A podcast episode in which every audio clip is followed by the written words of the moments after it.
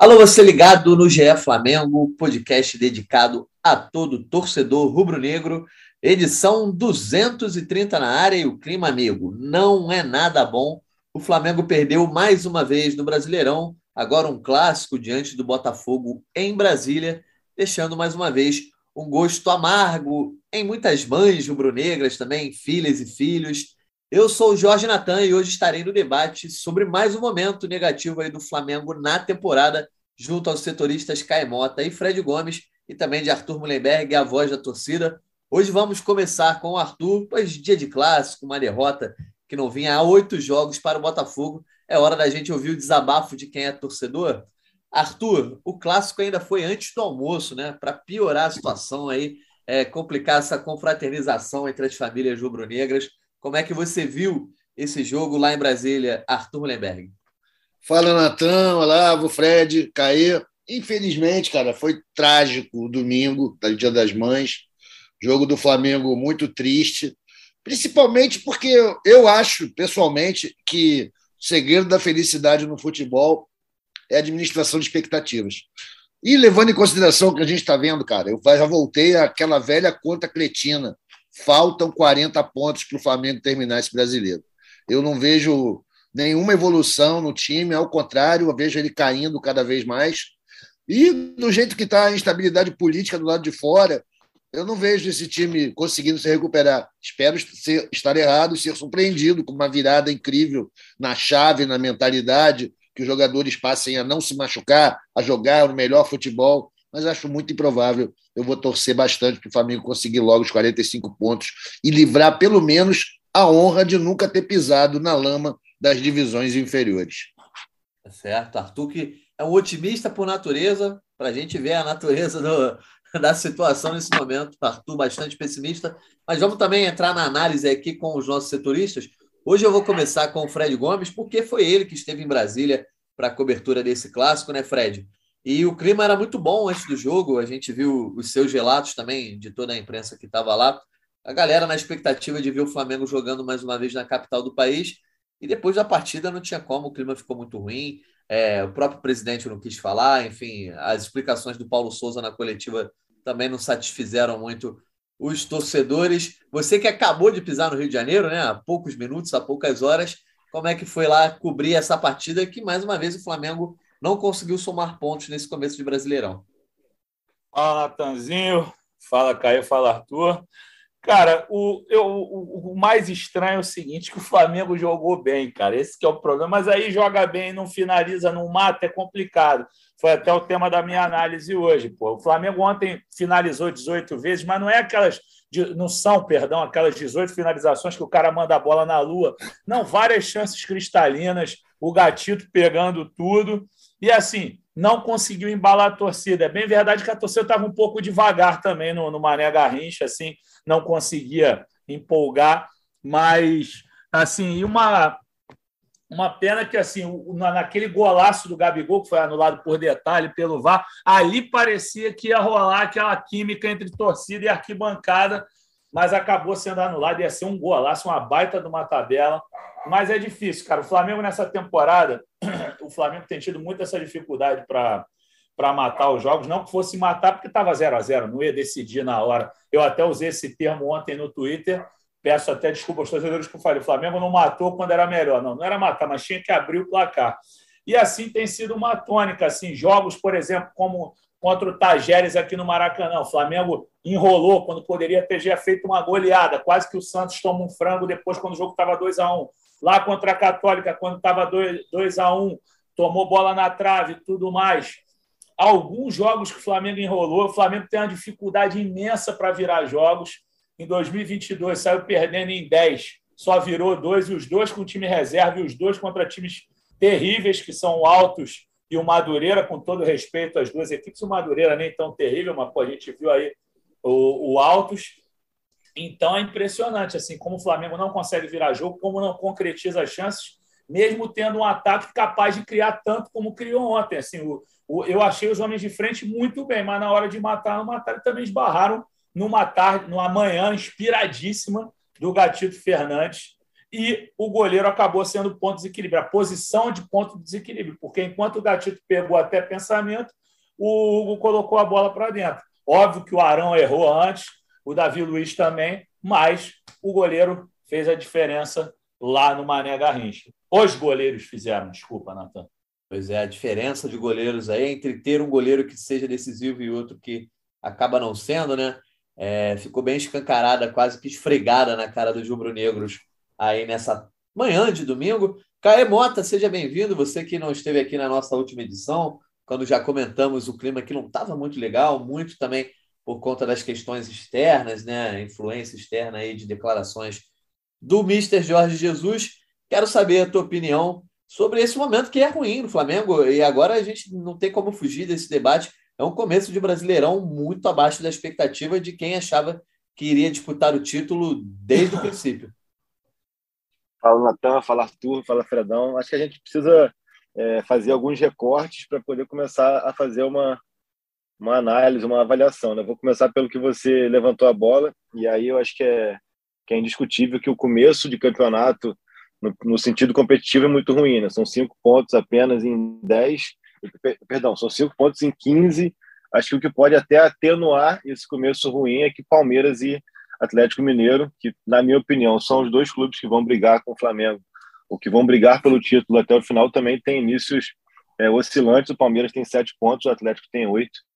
Então, é, pegando como como parâmetro esses adversários que, é, ao que tudo indica e ao que acreditamos, vão ser os adversários é, na briga pelo título, assim, essa disparidade não é tão grande, mas é um início muito ruim em termos de resultado, de competitividade. Acho que o Flamengo, é, em alguns momentos, precisa ser um pouco mais competitivo, né? É, não vou dizer que, é, cair naquele, naquele naquele clichê, naquele lugar comum de, de falar que tem que, que é arrogância, que é salto alto, tal, mas eu acho que falta às vezes em alguns momentos uma capacidade de concentração é, maior, assim, né? A gente é, aí agora já caindo no, no, jogo de ontem a gente viu isso aí em muitos momentos em, em conclusão de jogadas, né?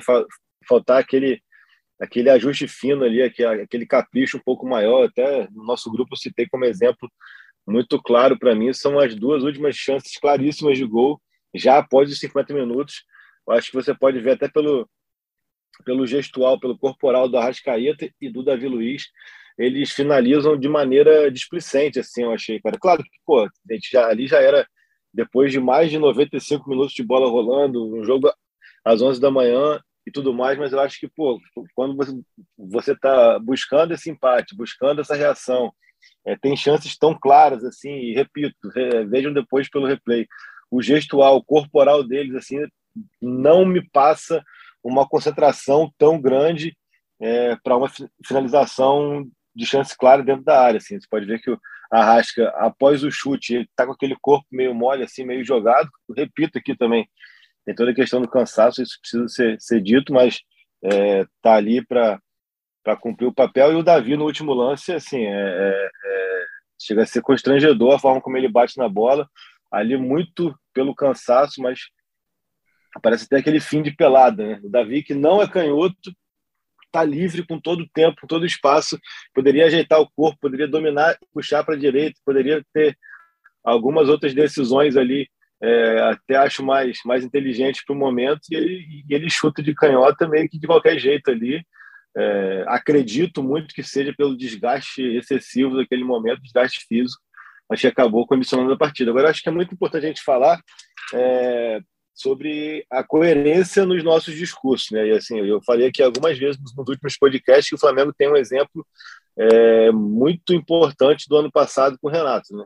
Que a gente, muitas vezes, nós, eu mesmo, pelo menos, me coloco nesse grupo e que, em alguns momentos, me deixei levar pelo resultado e não pela performance. Assim. Então, assim, é, eu vou lembrar aqui do jogo contra o Sport em Cristal, onde o Flamengo fora de casa no Peru venceu e a gente, a, gente aqui criticou ferrenhamente é, uma atuação muito ruim, por mais que tenha sido uma, uma vitória por 2 a 0.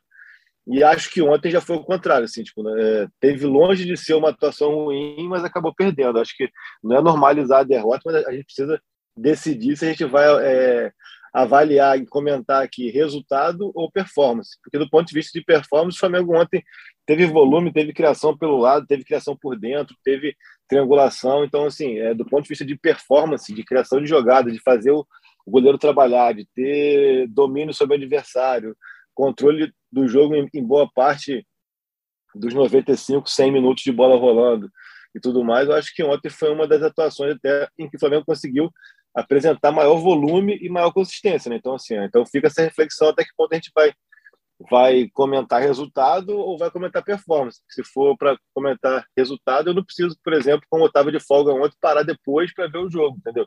A gente vai saber que ganhou, a gente elogia, perdeu, a gente critica, né? Então, acho que, que, que, passa muito por isso. Então, se a gente for falar de performance, de atuação, a atuação do, do Flamengo ontem teve longe de ser é, qualificado como ruim. Eu até acho boa. O Botafogo teve pouquíssimas chances, teve pouquíssima participação no campo ofensivo, até como estratégia disso também. Botafogo, é, quando teve a bola, optou muito mais por rodar a bola do que por verticalizar. Enfim, a gente vai, vai falar do jogo bastante daqui para frente, mas eu acho que fica essa reflexão se a gente quiser falar de performance, de desempenho, de atuação, a de ontem não foi digna de críticas, não.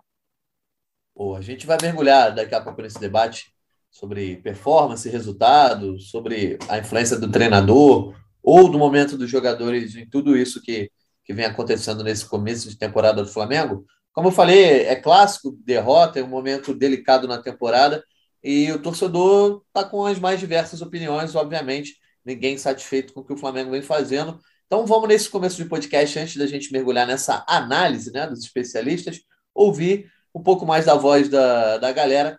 E então vamos ouvir aqui a participação do Marco Ribeiro, Ivan Júnior, Vinícius Lisboa, do Renato e do Carlos Costa. Fala rapaziada do GE Flamengo, aqui é o Vinícius Lisboa de Duque de Caxias, Rio de Janeiro. E cara, é, é, é difícil defender o Paulo Souza, difícil defender as escolhas do cara. Eu acho que ele se complica muito, se complica demais, mas não adianta também ter uma avaliação em cima de um trabalho do cara que não consegue contar com o time inteiro, né? Nenhuma rodada. É, eu só acho que o, os problemas do Flamengo eles não estão só no Paulo Souza. Se vocês repararem bem, são os mesmos problemas de 2021 para cá. E vai entrar técnico, vai sair técnico e as coisas não, não, vão, não vão mudar. Então, na minha humilde opinião de torcedor, é... mantém o Paulo Souza ou então cai a diretoria inteira. Porque já está provado que esses caras não sabem fazer avaliação, né? Faz péssimas avaliações de elenco, faz mal também as avaliações de treinador. Paulo Souza não pediu para estar tá lá. Se já é o, sei lá quantos técnicos que passaram pelo Flamengo desde então, a culpa está em quem escolhe, né? E é isso aí. Saudações rubro-negras. Fala rapaziada do Geflá, fala Jorge Natan, que é o Renato, Marechal Hermes. É, desolador, desolador. É, o Flamengo acabou com o meu dia das mães logo cedo. E muita gente falando, ah, o Flamengo teve bons momentos durante a partida, é, o Gatito fez muitas defesas, quando na verdade o Flamengo não tem mais o luxo de ter o resultado, o desempenho nessa altura do campeonato. O Flamengo teve quatro meses para ajustar isso e agora o Flamengo precisa ter desempenho e resultado. E eu não vejo o Paulo Souza fazendo isso, infelizmente é, não acho que vai conseguir. Infelizmente eu acho que não dá nem tempo de, de substituir para outra pessoa vir fazer porque tem pouco tempo, não vai ter tempo de treinar. Então, um cenário desolador, cara. Eu acho que o Flamengo tem uma, tem uma, uma, uma chance de ter um 2022 ainda pior do que 2021. É, porque a gente errou. A gente errou muito feio. Eu defendi a vinda do português. E eu acho que a gente errou e eu errei. Marco Ribeiro, de São Luís do Maranhão, mostrando minha indignação com esse jogo de hoje. A gente não pode perder pro Botafogo. Agora, cara, JJ falou muita verdade, cara. Esse Paulo Souza não sabe de nada. Arão na zaga não dá certo, mano. Que é isso? E que entrevista coletiva cachorra desse Paulo Souza.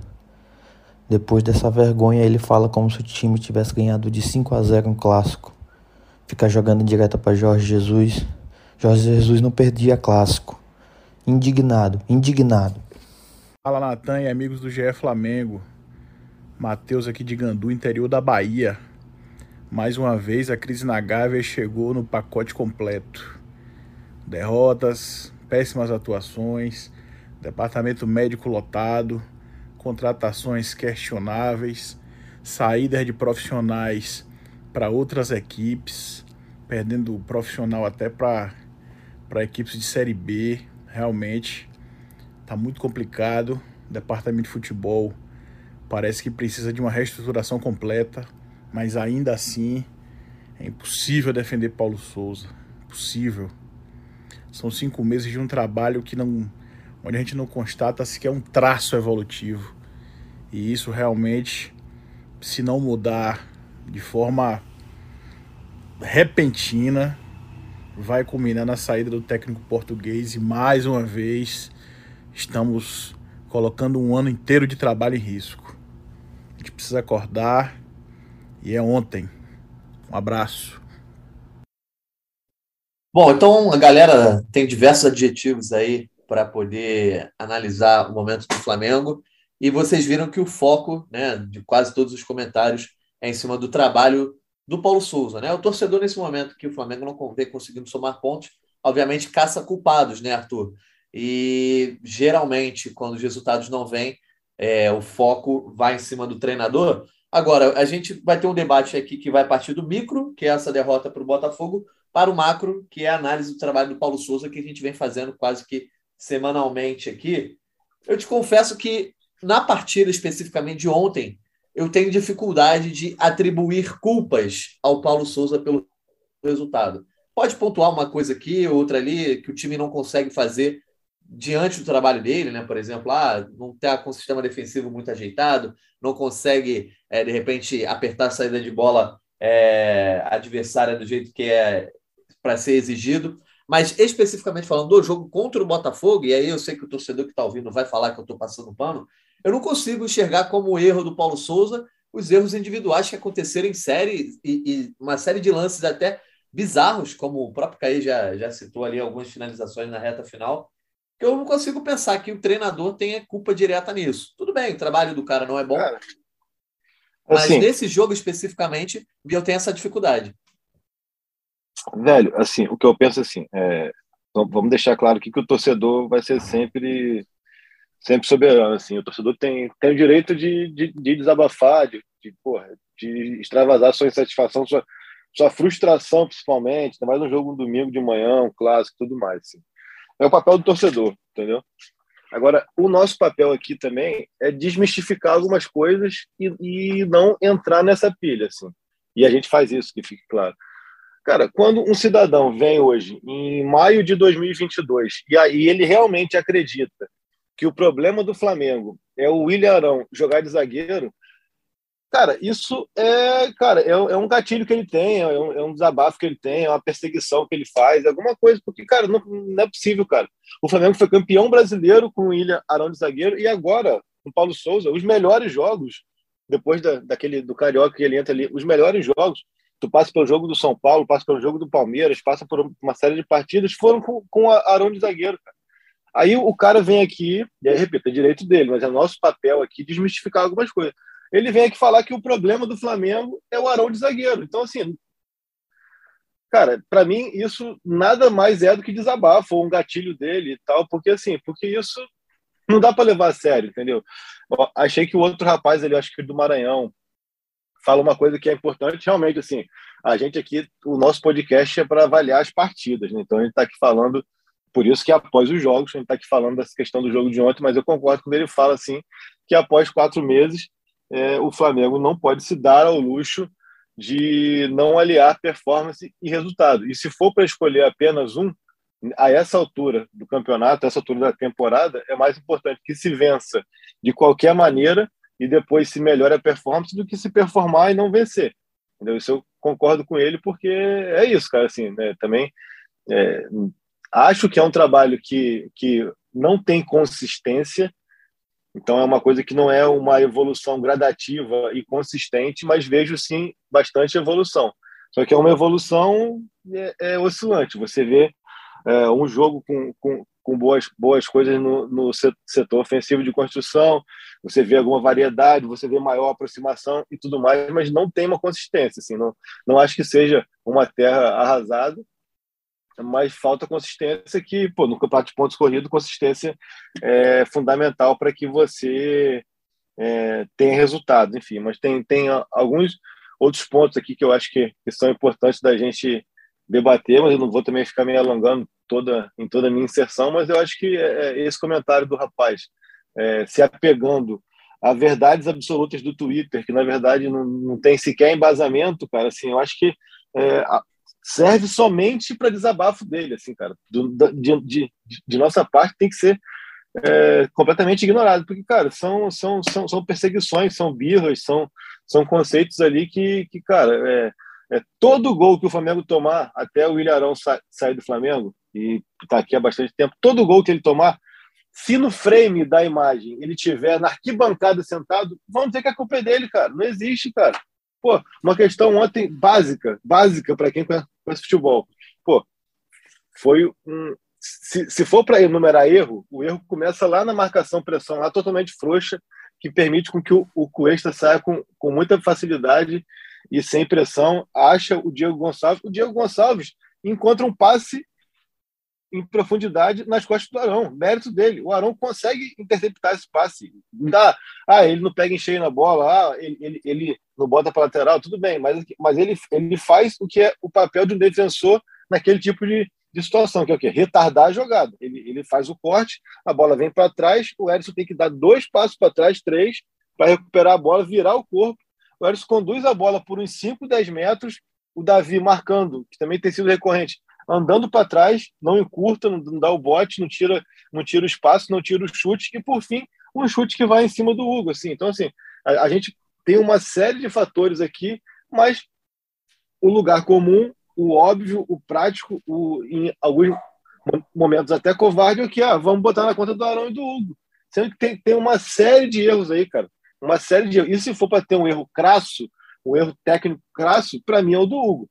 Agora, no sentido de, da, da, construção do que foi a jogada, há uma série de erros, cara. Entendeu? Pois é. Então, assim, eu, eu acho que, que muitas vezes o, o, torcedor se, se apega muito ao óbvio e ao massacre de algumas peças que não vão levar a lugar nenhum, cara. É, eu acho que a gente está aqui no podcast justamente, o, o para tentar, né, a gente fazer como jornalista as análises, né, que, que de repente vão fazer o contraponto ao que o torcedor está falando, e às vezes o argumento é geral e um vai, vai passando para o outro, mas também a gente, de repente, dá um espaço, por isso que eu acho que é legal ter o, ter o áudio da galera, para ver o que, que o torcedor está pensando. E assim, a gente não, não quer ser dono da verdade aqui, né? Beleza, a gente tem a nossa análise, é, o torcedor tem direito a tudo e a gente não tem esse direito todo, a gente tem que se até as análises, mas também não queremos passar como dono da verdade, Arthur, e você, como torcedor, está aqui para ser a voz da torcida. Eu queria saber também a tua opinião sobre é, esse conceito geral de que o Flamengo perde, seja lá como for, se for de goleada, se for de 1 a 0 se for com gol contra, se for de pênalti, com falha do goleiro, é, a culpa é sempre atribuída ao treinador. Não estou dizendo que o Paulo Souza não tenha culpa, pelo contrário, o, acho que hoje a gente tem que usar a, a, a palavra ruim para analisar, né? Eu acho que o trabalho do Paulo Souza é ruim, não tem como fugir disso.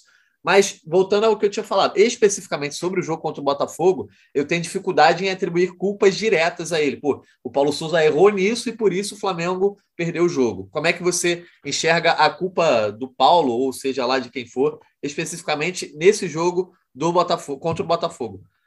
Ó, oh, Natan, eu acho que a primeira coisa que a gente leva em consideração ao analisar um resultado funesto como o de ontem é que já tem muito tempo que, para o torcedor do Flamengo médio, não estou falando nem do mais entusiasmado, no torcedor médio, perder para o Botafogo é como perder para um time de outra divisão. E eu não estou aqui querendo desmerecer o Botafogo, mas durante muito tempo, a distância em organização, em orçamento, em qualidade do elenco, em tudo, era muito grande entre Flamengo e Botafogo. Então, uma derrota para o Botafogo é sempre sinal de que algo não está bem no clube. Isso, aliás, é uma coisa cíclica na história do Flamengo. Né? A gente às vezes perde Botafogo e provocam grandes revoluções, grandes mudanças, demissões é, contestadas no futuro, mas é assim. A gente não pode perder ponto para o Botafogo. Então, ser derrotado é algo muito grave. Isso aí já acaba contaminando bastante a análise. Quanto ao Paulo Souza, cara, a questão principal, eu acho, de todas. Primeira, Paulo Souza não é Jorge Jesus. Esse é uma falha dele imperdoável que jamais vai ser consertada. Não, ele não é o, Paulo, ele não é o Jesus, não vai ser nunca.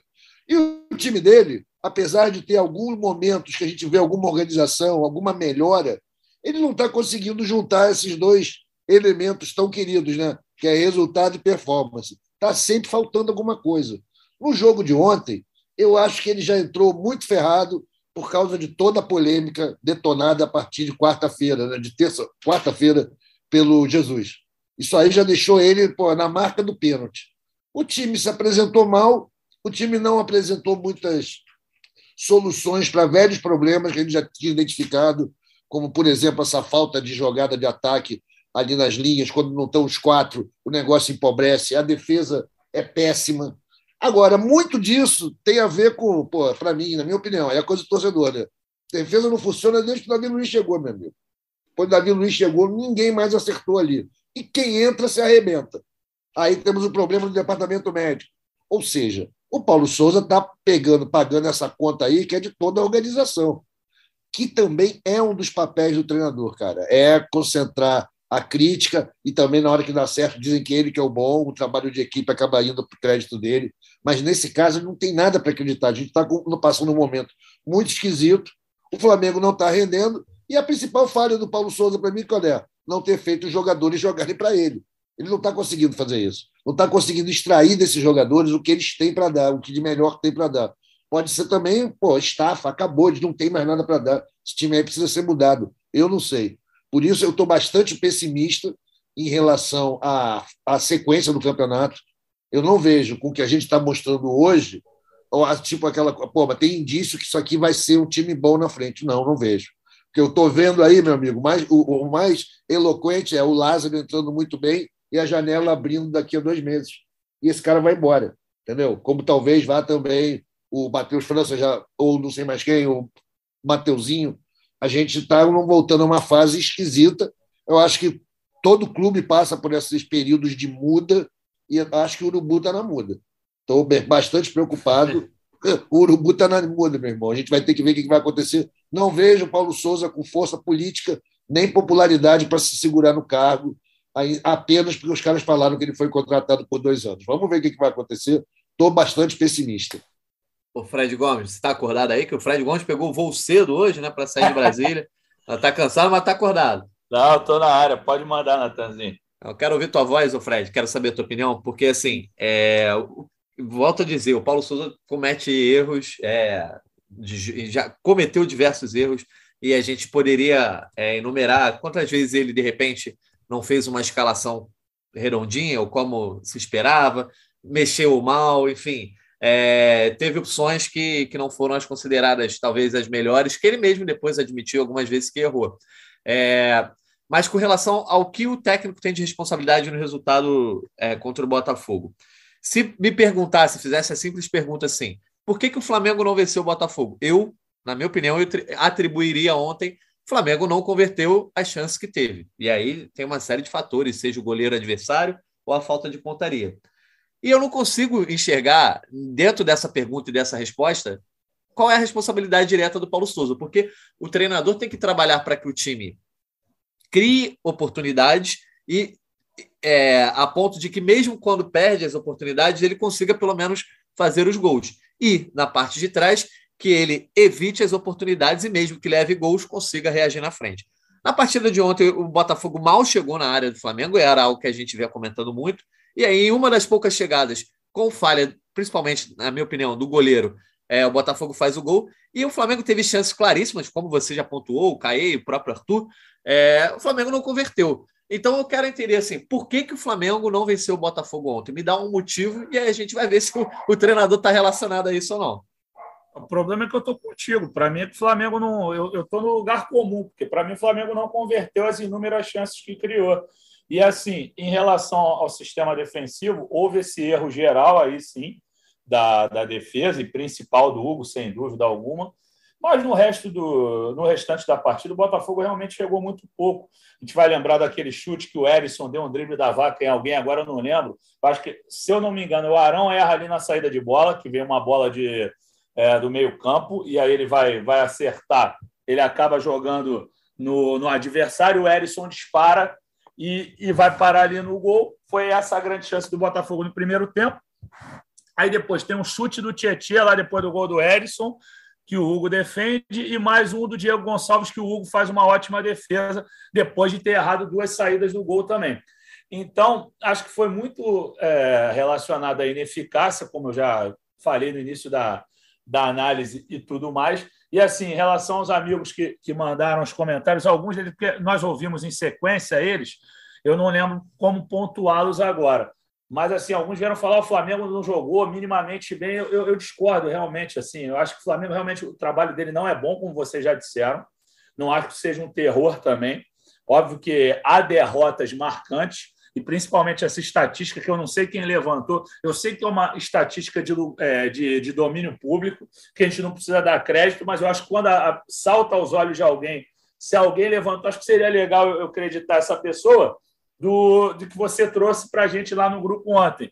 Dez jogos contra time de Série A, duas vitórias apenas. É do um... SofaScore, Fred. Ah, é do SofaScore, então legal. E aí, no, o que acontece? No jogo do, do Botafogo, um, uma das vitórias foi sobre o Botafogo, no, no Carioca. O Flamengo jogou muito bem, mas era um Botafogo desfigurado, nada a ver com esse Botafogo de ontem, que tinha peças importantes. É, e a outra contra o São Paulo, que foi um, realmente um jogaço do Flamengo, como foi o jogo contra o Palmeiras. Então, o Flamengo teve algumas atuações muito boas recentemente. E aí, cara, assim, obviamente que, porra, se o Flamengo cansou, o Botafogo também deveria cansar. Mas eu acho que a, a, a tônica do segundo tempo tem muito a ver com o desgaste mental e físico do Flamengo. O Flamengo cansou de perder chance e foi se irritando. Aquele gol ali, eu sei que, porra, futebol profissional é uma coisa, Futebol de pelada é outro. Mas você está jogando na pelada. Aí você está lá correndo atrás. Você está, porra, marcando. Aí você vê a defesa errada daquele jeito e o goleiro. Pô, geralmente, quando um goleiro toma um frango na pelada, você está jogando melhor, você dá aquela desanimada, dá aquela brochada. Então, eu acho que aquilo ali já deu uma brochada no Flamengo também. O Flamengo perdeu organização a partir do, dessa perda de concentração muito em função desse gol. Você vê que a compactação já não era a mesma, o time já não estava mais tão próximo na frente depois que toma esse gol. Óbvio que várias jogadas saíram também, mas não tão bem trabalhadas como as do primeiro tempo. E assim, o Flamengo foi cansando mesmo, os caras perderam perna. O Bruno Henrique estava um avião no primeiro tempo, para mim, o melhor jogador da partida. Ah, não, da partida impossível com o Gatito, desculpa. Mas o melhor jogador do Flamengo, sem dúvida, o Bruno Henrique, um avião ontem. E, e no ele já vai para o intervalo bufando, né? Sim, e no, e no segundo tempo ele já não estava mais com as mesmas pernas, a mesma coisa com a Rascaeta. Entendeu? Então, o Flamengo cansou, essa é a realidade. Um jogo, da, um jogo pela manhã e tudo mais, mas eu, eu acho que é, é justo a gente pontuar que o Flamengo jogou bem, só que não finalizou. Entendeu? Só que isso é uma análise a respeito da partida. Você me perguntou, Fred, dá para culpar o Paulo Souza? Eu acho que não. Uma opção errada que eu acho que ele fez foi não começar com o João Gomes. Mas, porra, a entrada do João Gomes ia ser decisiva para a vitória, para uma eventual vitória do Flamengo? Eu não sei, até porque eu não achei os volantes mal. Eu não achei que o Thiago Maia fez uma, é, uma partida ruim, nem tampouco o Andrés. O Andrés fez umas besteiras no primeiro tempo, fez umas faltas fora de, de momento é, mas o passe dele, eu gosto da maneira que, que o Andrés clareia o jogo. O Thiago Maia no combate estava bem também. Então, acho que o João Gomes não ia decidir a parada. O Lázaro, como disse o Arthur, entrou super bem. Mas quem estava jogando por ali já estava muito bem, que era o Bruno Henrique. Então, acho que ontem, especificamente ontem, não dá para culpar o Paulo Souza. E outra coisa que o Paulo Souza não tem culpa, que eu coloquei na análise também, muitos torcedores perguntaram: porra, como é que ele leva três zagueiros para o banco e coloca um volante na zaga? E eu não estou concordando com, com o torcedor que falou que o, ah, o Arão não pode mais ser zagueiro. Não, o Arão fez várias partidas boas como zagueiro. O Flamengo não perdeu porque o Arão estava de zagueiro. O Flamengo perdeu porque não concretizou as coisas, as oportunidades. Agora, se tinham três zagueiros no banco, por que, que o Arão não foi jogar na posição dele? Porque o Arão ali de volante, junto com o João Gomes, eles estavam se entendendo super bem. Na hora de fazer aquela linha ali, a segunda linha do Flamengo, pô, eles ficam aliados certinho ali, entendeu? Então, é, por que não jogou um zagueiro? Então, Pablo foi poupado conforme eu fiquei sabendo é, nas minhas apurações. Léo Pereira voltava de dores e o Rodrigo Caio a gente não sabe quando vai estar em condição. Aí eu, eu questiono não só o Paulo Souza, acho que o Paulo Souza tem responsabilidade nisso sim, mas o departamento de futebol todo. Por que, que você relaciona esses jogadores? Por que, que você gera essa expectativa, principalmente em relação ao Rodrigo Caio? Por que trabalhar com a possibilidade dele entrar se ele, pelo visto, não está ainda em condições de jogar? Essa que é, que é, é o meu questionamento. Mas, de resto, só para finalizar, Natanzinho, não vejo culpa do Paulo Souza na derrota de ontem, sinceramente. Perfeito, Fred. Então vou chamar o Caimota, Caê, porque é o seguinte, né? O Fred deu uma boa explanação aí sobre o jogo de ontem. Vamos sair um pouco agora é, da análise do jogo de ontem, mais para essa análise geral desse mau começo do Flamengo no Brasileirão. É, enfim, a, a, gente deu para ver coisas boas ontem, né? Coisas ruins também, coisas insuficientes do trabalho. Algo que me chama a atenção é que a pressão na saída de bola o Flamengo não tem conseguido fazer. Eu acho que em quatro meses isso já era para ser feito, né? Me parece mais uma iniciativa mais individual ali do que coletiva, enfim. É... Tem a questão do William Arão vir jogando na zaga, mas aí você também perde o Felipe Luiz ali no começo do jogo, o Ayrton Lucas né, tem um, um outro estilo de jogar. É... Mas eu acho que a gente pode ficar muito em cima aqui de escolhas de X, Y, que de repente não comprometem tanto. Há muitos caminhos para você tentar vencer o jogo, né? Mas é, é, desses caminhos para a vitória, como o Fred falou, escalar o João Gomes mudaria alguma coisa? O que eu acho que às vezes o técnico compromete é quando ele quer inventar muito. Por exemplo, é, um jogo que vem à minha mente sobre isso. Quando o Barcelona goleia o Real Madrid, né, agora na Liga Espanhola, o Ancelotti inventou o Modric de falso 9. Isso é o técnico chamar para ser responsabilidade e é uma escolha que às vezes muda todo o time. Agora, jogar o João Gomes ou jogar o, André, jogar o Thiago Maia é algo pontual que eu acho que não mudaria no fato do Flamengo ter dominado o Botafogo e perdido as chances que perdeu. Dito isso, voltando àquela situação que você falou sobre desempenho e sobre resultado, né? O houve derrotas como essas que o Flamengo, o Flamengo dominou o adversário não conseguiu vencer em outros momentos em outros técnicos, em outros trabalhos, nos mais diferentes contextos. Esse tem sido um problema quase crônico desde a saída do Jorge Jesus.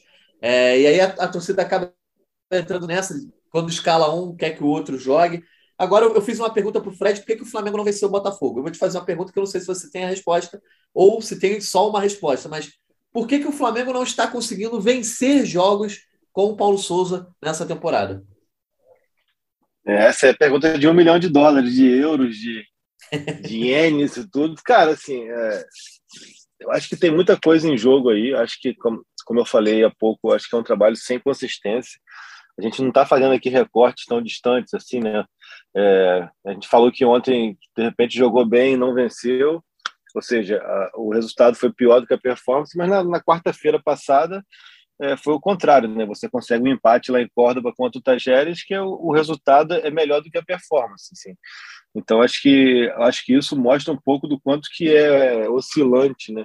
Esse trabalho do Paulo Souza falta consistência, ao meu ver. Então assim, se a gente está tá, né, entre aspas defendendo é, o treinador no jogo de ontem, que eu concordo com o Fred, que ele não teve não teve muita parcela de responsabilidade na derrota, mas eu acho que na, no trabalho como um todo, aí eu acho que é unânime o quanto que o Flamengo poderia estar jogando melhor do que está jogando. Né? Poderia estar vencendo mais do que está vencendo, poderia ter, ter um trabalho mais consistente, assim, poderia ter um trabalho dentro do que ele mesmo se propõe, de que seja um trabalho conceitual, onde as peças é, sejam alteradas e a queda de rendimento é, não aconteça. Né? A gente ainda vê um Flamengo muito refém é, dos homens de frente ali, principalmente do Arrascaeta, ou quando ele não esteja tão bem como ontem, o Bruno já faz esse papel. Enfim, acho que é um Flamengo ainda que, que carece dessa consistência, é, é, consistência como time, né? ainda oscila muito. Porque tem um ponto que até me chamou a atenção, que ele bateu muito na tecla ontem, e que a gente não pode ignorar, já falamos aqui algumas outras vezes, assim, é que o Flamengo fez uma escolha de passar por uma ruptura brusca muito grande, um processo de reformulação, um processo de, de mudança, não somente de peças, que acabou que é, o de peças é até o que tem sido mais gradativo e menos radical, mas um, um, uma mudança, uma revolução conceitual, tática, de estilo de jogo muito grande. Né? Então, assim, até comentei aqui em alguns, em alguns podcasts que em muitos momentos é, esse tipo de comportamento acaba sacrificando temporadas. A gente vê aí viu clubes como Barcelona, como Madrid, em, em outros anos e tudo mais, assim, é, sofrendo com isso. E o Flamengo não vai ser diferente. Então, assim, acho que até por isso, acho que se torna cada vez mais importante e fundamental que profissionais do, do escalão mais alto do clube se posicionem, né? Porque partiu deles essa, essa solicitação de, de ruptura, essa solicitação de revolução, essa solicitação dessa reformulação tão grande que o Paulo Souza está fazendo. Acho que o Paulo Souza está fazendo com um trabalho de campo, um trabalho técnico, um, um trabalho é, com o time muito mais lento do que o aceitável. Esse é um ponto.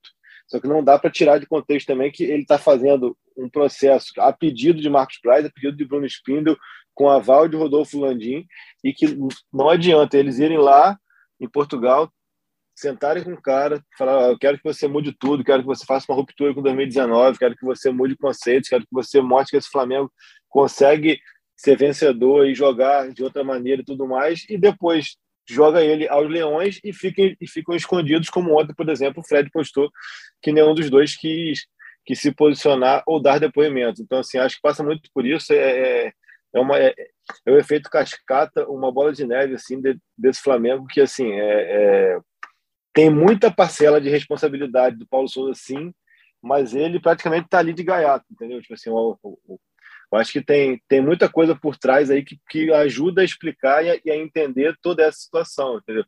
É, não é simples o cara che chegar aqui e ter que reformular peças, reformular conceitos, reformular departamento e tudo mais, ter coragem para fazer isso e acabar só ficando exposto por isso, exposto sozinho. Né?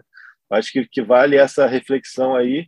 É, e cada vez mais esse Flamengo, como departamento de futebol, como como gestão, acho que não tem muita noção é, nem de onde veio, nem para onde quer ir. E a cada vez mais fica, fica claro e evidente de que 2019 foi um elefante que subiu na árvore é, que, que o Jorge Jesus levou nas costas, né, cara? Então, assim, é, eu acho que todo esse contexto precisa ser, ser analisado e, e, e vale uma reflexão em cima disso, né? Porque realmente assim tá falta consistência falta falta muita coisa nesse Flamengo aí que que continua tendo o tão é, orgulhoso orçamento de bilhão fica continua tendo tão orgulhoso elenco um dos melhores o tão orgulhoso CT super moderno e, revolucionário mas acaba que é, tanta tanta tantas ferramentas tanta capacidade é, tem produzido muito pouco, e não é de hoje, não é só com o Souza, não é só com o Renato, é só acho que é desde que o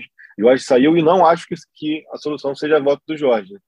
É, acho que a solução é, é o, o, o, Flamengo encontrar um rumo e se ver seguro nesse rumo. Vou até deixar aqui para o Arthur, que é nosso, nosso druida aqui, que é o mais, mais, o mais experiente, cara. O Flamengo é um clube que viveu refém, e eu não estou falando isso que isso é bom ou ruim, mas que viveu refém de uma mesma geração por 40 anos. E está fazendo força para passar pelo mesmo problema e ser refém nem de uma geração, ser refém de uma pessoa por não sei quantos anos, cara. Então, assim, o exemplo está aí, cara, entendeu? É, é, é, o golpe está aí, cai quem quer, como falo por aí. Fala, o Caio já levantou a bola. Eu quero saber agora, justamente, se você quiser comentar primeiramente essa questão do, né, de ser refém. A gente vai falar de Jorge Jesus aqui na reta final, mas sobre essa geração mas também sobre a questão da prática. A gente está aqui analisando, né? Momento analítico de do que, que precisa melhorar, todo mundo sabe que tem que melhorar, mas o que mudar? Você falou sobre a sensação, né? Que o Paulo Souza não tem popularidade é, com a torcida e é difícil mudar esse status agora, enfim, você não vê ele de repente ficando muito, é, por muito tempo, modificando a situação que está, mas a real é que ele é o técnico do Flamengo e vai ter mais é, compromissos nas próximas semanas aí como que muda? O que mudar? O que, que é a prioridade? Pô, o Hugo falhou, então você tira o Hugo, não bota mais o Hugo.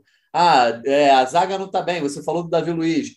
Tira o Davi Luiz, ou muda o esquema de três zagueiros, que tem sido uma crítica, porque o Paulo Souza é teimoso, ele está colocando a convicção dele acima da, da, do que o clube precisa. Se você fosse o professor do Flamengo nesse momento, o que, que você mudaria? Cara, escalando ali agora, pô, essa semana é a semana da virada, eu preciso mudar alguma coisa o que, que tem que mudar? Não pode ser só uma peça, botar, tirar o Hugo, botar o André, botar o Thiago Maia, botar o João Gomes. Tem que ter uma análise mais profunda, né? uma mudança mais profunda. Qual é o primeiro passo a ser dado por Paulo Souza para poder mudar o rumo do Flamengo? Ah, Natan, eu acho que eu vou um pouco na linha do Caê, sabe? Eu acho que é coisa mais fora de campo do que dentro de campo. E que o Paulo Souza tem menos poder para alterar esse estado de coisas do que a gente imagina. como você diz, não adianta mudar um jogador ou outro, decidir que vai ser quatro zagueiros ou três. A gente lembra que esse cara foi trazido para realizar uma mudança radical no Flamengo, contudo, uma mudança radical sem mudar as peças, na qual ele foi trazido, mas a gente não foi preparado para isso. A gente está descobrindo essas coisas ao longo do percurso, ao longo da temporada, e sempre com um pouco de espanto, pelo menos na minha opinião, da pouca participação da diretoria, dos caras que propõem isso, que eu acho até que é saudabilíssimo. Acho que o Flamengo realmente precisava ultrapassar 2019. 2019 não pode fazer sombra, né? tem que ser um farol, mas os caras têm que jogar junto com o Paulo Souza. E eu vejo o Paulo Souza muito sozinho nesse processo. Quando, quando fica ruim o negócio, ninguém dá entrevista, todo mundo sai fora, Landim não quer falar, é assim. Então fica difícil para o cara sozinho modificar isso, sem a ajuda do, da, da, máquina do Flamengo, da comunicação, de toda, uma, toda a estrutura que tem por trás do time. Né? O Paulo Souza, cara, tipo assim, será que ele conseguiu sugerir algum jogador que foi contratado? Não, né? Bateu bola lá, fez força pelo goleiro, a gente já discutiu isso aqui. O resto está chegando, cara. E ele tem que se adaptar ao que ele tem. Alguns não se deram bem com ele, a gente já sabe. Outros ele não quer, não gosta do futebol, quer afastar. Eu não vejo muita saída para o Paulo Souza mudar nada sozinho. Eu acho que tem que ser uma coisa conjunta. Acho que a relação dele com os jogadores é a última etapa. Primeiro, diretoria, dar força para o cara, ou não. Também fala: olha, descobrimos o Paulo Souza é ruim. Ele não é bom treinador, não era o treinador que a gente precisava. A tradição dele não é a nossa. A gente vai mandar o cara embora. Que, aliás, é a nossa tradição em campeonato. Pois é. Arthur, eu ia comentar isso Cara, assim. Não, não, não, é, não pode ser comum, não pode ser coincidência o cenário se repetir. Primeiro, beleza, o Dome eu acho que pode colocar nessa conta. Foi uma escolha ruim, uma aposta ruim.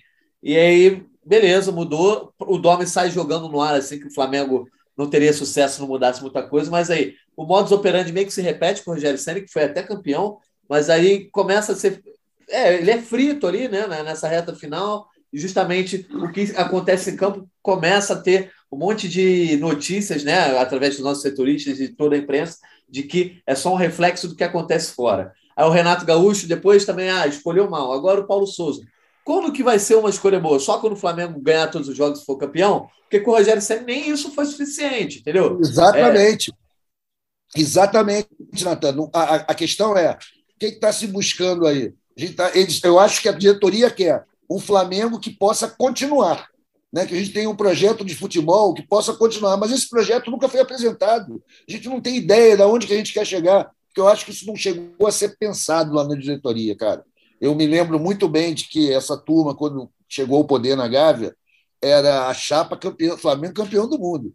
Mas isso é um desejo, né? isso é uma quimera, isso não é um objetivo, é, obje, sabe? Pô, vamos fazer assim, assim, assado. A gente não está conseguindo repetir, cara. É, e só reforça, Arthur, a, assim, versão, pra, pra... a versão do. Rapidinho, Caio, só reforça a versão dos críticos de que o Jorge Jesus, na verdade, não foi um mérito da diretoria, foi uma coincidência, foi um, um achado. Deu eu certo. concordo 100%. Uma exceção. Vai lá, Caio. Não, cara, e eu acho que é emblemático a cena ontem, após a partida, do Landim e do Marcos passando é, direto ali pelos, pelos companheiros de imprensa. O Fred estava lá e não só, não é que não falaram, se recusaram a falar, são duas coisas distintas isso, né? E assim, e tem um outro personagem também que passa batido muitas vezes, que é só no Flamengo que isso acontece, que é o Bruno Spindler, né? O que que faz o Bruno Spindler, né? É, é um personagem que criou fama de bom negociador e desde então se sustenta por isso.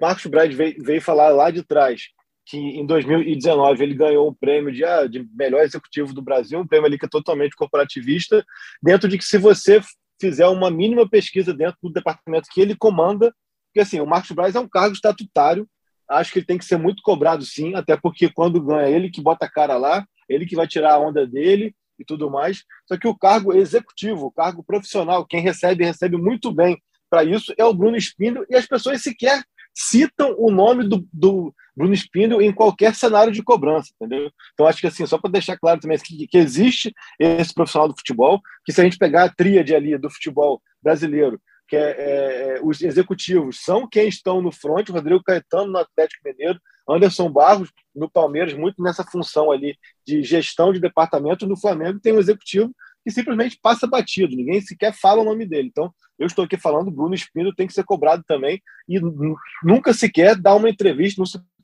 não tem um posicionamento, não tem nada, mas falando agora do todo. Para mim é muito emblemático quando, quando acaba o jogo ali e Marcos Braz e Rodolfo Landim se recusam a falar, cara, principalmente depois do que foi a última semana. Então, assim, e repito aqui o que eu já falei algumas vezes, quando o presidente ou, ou, ou o vice de futebol, ou o técnico, ou o jogador, ele fala aos microfones, ele não está falando para o Caê, para o Arthur, para o Natan, para o Fred, ele está falando para o torcedor do clube dele. No nosso caso aqui, a gente cobre o Flamengo.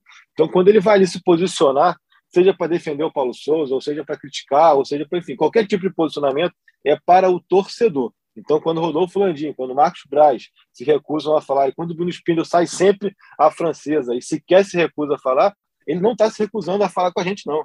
É se recusando a dar explicações para o torcedor, seja pela questão do técnico, seja pela questão do momento, seja pela questão do DM, que é muito questionado tudo mais. Então, isso tudo também aqui passa por isso, né? Porque se a gente não fizer esse tipo de cobrança, se a gente não fizer esse tipo de questionamento, eles vão estar tendo sucesso na estratégia deles, que é o quê? Eles ficarem à sombra do, é, é, à sombra do Paulo Souza quando as coisas estão bem, e eles pegam o holofote quando, quando, quando perdão, eles ficam à sombra do Paulo Souza quando as coisas estão mal e pegam os holofotes quando estão bem. Aí é muito cômodo, entendeu? Então acho que passa muito por isso.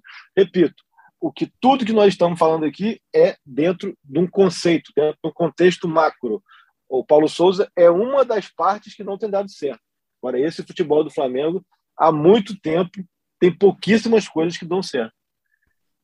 É, até aproveitando o gancho que o Caio levantou, acho que assim, é, o, outra coisa que poderia ter sido feita por eles ontem, o Marcos até no dia anterior explicou para a gente que ele quer esperar o Jorge Jesus é, dar todos os depoimentos para se manifestar.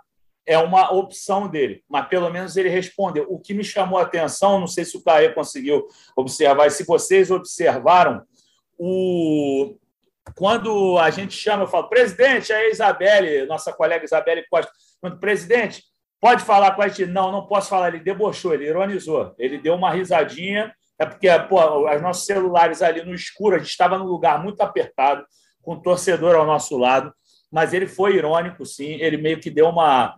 A gente pode usar os termos de baixo calão aqui, que o Rafa Barros deu uma cagada de goma em cima da gente mesmo, essa é a verdade. E é, a gente chamou o Marcos também, o Marcos não, o Marcos já entrou no ônibus, e eu também, se vocês escutarem no vídeo, eu Bruno, e o Bruno entrou. Então eles não falaram. Eu acho que ontem era o caso de os dirigentes, e não só o Fabinho Soldado e o Juan, que ficam nas coletivas lá na sala. Ontem eu acho que era o dia do Bruno Spindel e do Marcos sentarem com Paulo Souza na sala, porque foi o que o Caio falou, é uma mudança de filosofia que eles propuseram lá em Fátima no dia 25 de dezembro, não só no dia que fechou, mas também nas primeiras reuniões que eles tiveram lá no dia 20 de dezembro e tudo mais. Eles têm que ir lá e bancar o cara. Se eles têm convicção de que ele é o cara, eles têm que ir lá dar força para o cara. E não é ficar aparecendo toda hora, não é ficar bancando o cara toda hora, senão parece que é prestigiado. O treinador está prestigiado porque fica bancando toda hora, bancando, bancando, bancando. Mas com tudo que aconteceu essa semana, com toda a pressão que foi feita, com mais um resultado inesperado, pelo menos que eles estivessem ali, para quando se fosse feita alguma pergunta mais complicada para o Paulo, mesmo que o Paulo tenha condição de responder, um deles interviesse e falasse assim: olha só, não, isso aqui é comigo, eu vou responder que o Flamengo tem treinador, o nosso projeto é esse. Se vai durar tanto tempo, se vai precisar de tanto tempo para ele, ele prosperar, nós vamos aguardar. É, mas, é, assim, eu acho que faltou essa blindagem. E eu não estou falando como eu, o defensor do Paulo Souza, sou eu aqui levantando cartaz. Paulo Souza tem que ficar, Paulo Souza, mas falta esse apoio. Se os caras estão com ele, se eles acreditam no trabalho dele, acho que tem que dar mais força. Fala. Fala, Caio. Não, sabe, sabe, o que é bizarro? É que a gente, assim, é, como eu falo aqui, internet a gente às vezes tem que falar, tem que escrever e tem que desenhar. Cara, e você, eu e você tivemos a mesma atitude. Parece que para a gente ter qualquer tipo de opinião, a gente tem que fazer uma, uma intervenção uma no meio do comentário, no meio do comentário para dizer isso não isenta Paulo. É claro que isso não isenta Paulo Souza, gente. Só que as pessoas têm que entender que Paulo Souza é uma parte de, de, de um problema que é muito maior, que é muito mais macro e que tem responsáveis até pelo Paulo Souza estar tá ali, que são responsáveis que estão que, passando batido, entendeu? Porque é isso, cara, assim, a, a, é, virou tão terra de maluco a internet, onde a gente indicar uma outra situação parece que a gente está querendo defender a anterior. Não, cara, a gente já, já, já, já expôs aqui é, as carências e os problemas do trabalho do Paulo Souza, que o, o, amanhã, dia 10, completa quatro meses, é muito tempo. Não é pouco tempo, não é uma temporada inteira, mas assim, quatro meses já dava e já teria que ter um, uma performance muito melhor. Só que esse é um ponto dentro de muita coisa que está errado no Flamengo há muito tempo. Há muito tempo. Então é isso que a gente está tentando é, é, trazer aqui como reflexão. Também, assim, você ouvinte, você pode concordar ou discordar. E como o Natan falou, ninguém aqui está tá, tá querendo ser dono da razão ou, ou dizer que sabe disso daquilo. Se soubesse, tá, a gente tá, tava lá, né? Eu de diretor executivo, Fred de técnico, Natan jogando e o Arthur... muito mais, né, Caio? É, entendeu? A parada é, que a gente está aqui propondo reflexões, propondo reflexões. Então é isso, sim, porque eu, eu, eu, eu fiz aqui a intervenção porque eu e o Fred tivemos a mesma atitude. No meio do comentário, tem que dar um parênteses para dizer que isso não é defesa do Paulo Souza. Uma coisa que é óbvia, né? Só que a gente tem que desenhar, porque senão o torcedor acha, pô, tá defendendo o Paulo Souza. Não tem nada a ver uma coisa com a outra. É, Desenhar e explicar o desenho, não pode esquecer isso. É. Pois é, o, o Arthur. Para defender o... também tinha defender. Ah, não, o, o Arthur tá liberado claro. para puxar hashtag fora Paulo Souza, fica Paulo Souza, vem Jorge Jesus, vai Jorge Jesus, enfim. O Arthur, como torcedor, pode fazer isso, todos os torcedores têm essa liberdade. A gente, como jornalista, como quem está analisando, a gente só tem que pontuar. Quem é o técnico do Flamengo hoje? É o Paulo Souza. O que, que tem de bom no trabalho dele? É isso. O que, que tem de ruim? É isso. E aí a gente pode até opinar se de repente uma mudança de tech faria bem ou não faria bem, o que, que deveria estar tá bom. Agora, eu, eu acho que a gente não pode tolir a nossa opinião, porque o torcedor vai dizer que a gente está passando pano. Né? Eu, eu, fiquei, eu fiquei aqui cheio de dedos no começo do podcast para falar que o Paulo Souza, para mim, não tem culpa nesse resultado contra o Botafogo, culpa direta, tá? Porque é, o torcedor já ah, você está defendendo Paulo Souza, essa mídia que defende Paulo Souza, não sei o quê. Inclusive, agora trazendo um, um debate para essa reta final do podcast, o torcedor que ouviu a gente, o Caê não estava, né? Tava só eu, Fred Gomes e Arthur Mullenberg na última edição, falando sobre é, o Jorge Jesus, que, um, concedeu na, é, o jornalista Renato Maurício Prada afirmou que o treinador Jorge Jesus concedeu uma entrevista a ele e publicou isso num dos veículos mais acessados na mídia brasileira, que é o Portal UOL, né, colegas de imprensa, e a gente analisou essas declarações, obviamente, como o jornalista disse que elas foram verdadeiras, a gente analisou como sendo verdadeiras, e aí, se ele gravou, se ele não gravou, se ele pediu on, se ele pediu off, aí é um debate que a gente não tem que entrar aqui. É, mas isso, meus amigos de GE Flamengo, incomodou alguns torcedores, como o Carlos Costa, primeiramente obrigado ao Carlos Costa pela participação, é, que mandou um áudio reclamando que a gente falou sobre os comentários de Jorge Jesus sem ouvi-lo falar ao Bem Amigos sendo que a entrevista ao Bem Amigos, né, que vai ao ar ainda nessa segunda-feira, já tinha sido concedida e algum, não sei se o, o Fred, o Caê estavam cientes, mas enfim, o material já estava disponível, só que algumas coisas que foram faladas para o Renato não foram exatamente faladas no Bem Amigos. E aí o Carlos reclamou que a gente comentou só o que ele falou para o Renato Maurício Prado e não falou sobre o Bem Amigos. Então vamos ouvir aí o áudio do Carlos Costa e a gente falar um pouco sobre Jorge Jesus, que foi, voltou para Portugal, mas deixou aí uma série de bombas estourando na Gávea, não sei se por culpa dele, e aí não sei como é que foi a situação da entrevista, enfim, das declarações. A situação é que as declarações vieram à tona e se tornaram motivo e assunto de entrevistas coletivas, não só do, do próprio Paulo Souza, mas até do Vitor, Vitor Pereira do Corinthians, que foi citado. Enfim, de, teve terra arrasada para todo lado? Então vamos ouvir aí a opinião do Carlos Costa dando aquela cornetada na gente. Jorge Natan, tudo bom com vocês aí do GE Flamengo? Gostaria de dizer que estou decepcionado com vocês. Vocês fizeram, se aliaram à imprensa, à, à imprensa anti-Flamengo E eu vi que ontem, depois do, do péssimo resultado que tivemos, tivemos diante do Botafogo, o Sport TV colocou um trecho da reportagem que vai com Jorge Jesus e ele falou de ética quando Galvão Bueno perguntou se ele, ele gostaria de voltar ao Flamengo um dia. E ele falou que sim, mas daqui um ano, dois, vai depender é, se o Flamengo aceitar ele. E aí vocês meteram o pau é, no Jorge Jesus, num cara que nos deu alegria depois de mais de 38 anos, nos deu de volta a Libertadores. E vocês não esperaram nem essa reportagem, essa entrevista com Galvão Bueno para para falar do cara. Foram logo detonando o, o cara que nos deu tanta alegria. E pelo que parece, vocês é que são Judas do Jorge Jesus, viu? É isso aí, valeu. E aí, vocês da imprensa que se aliaram à imprensa anti-Flamengo, Fred Gomes, como é que é essa situação? O torcedor pode estar a favor de Jorge Jesus contra, reiterando aqui, a gente só analisou o que o cara falou, ou que né, o, o, o jornalista Renato, Renato Maurício Prado publicou, é, publicou, nossa, até engasgado aqui com esse tema, hein? Publicou. Não é disse, fácil ser chamado de Judas. É, rapaz, negócio de Judas é, é dose. Nossa, eu já disse que eu sou é bom. um grande admirador do trabalho de Jorge Jesus, né? É, enfim, não tem nada contra o Jorge Jesus, pelo contrário, acho ele um personagem fantástico. A gente só comentou o que a gente analisou sobre a questão ética, enfim, dele ter analisado um, um, outros treinadores, enfim, um cargo de, de, desejado, um cargo que está ocupado nesse momento. Mas já que o Carlos Costa deu essa opinião, aqui não existe censura, né? Então, eu queria que a gente se posicionasse, principalmente o Arthur, o Fred, e se o Caio quiser comentar esse tema também, já que ele não estava no podcast, sobre isso. A gente comentou o que foi ao ar, então não tem como o torcedor cobrar que a gente fale de algo que ainda nem tinha ido ao ar. Né? Como é que a gente ia falar do, é, sobre a entrevista para o Galvão Bueno se a gente nem tinha ainda assistido esses trechos, né, Fred?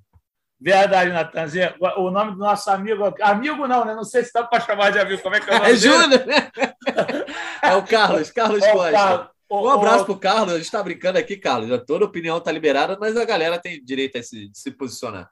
É, o Carlos, ó, um, um abraço para você, apesar do dito. Agora, cara, a gente não tem que se juntar nem à imprensa anti-Flamengo, nem à imprensa pró-Flamengo. A gente não está torcendo aqui, meu irmão. Isso você não está entendendo. A gente não veio aqui para a gente não veio para fazer campanha pelo Jorge Jesus.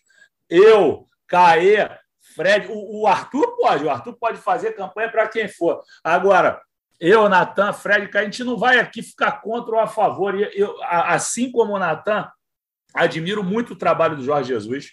Porra, não vejo um cara fazer isso aqui no Brasil há muito tempo. Sei que o Abel está fazendo um trabalho avassalador, o Abel Ferreira, claro, né?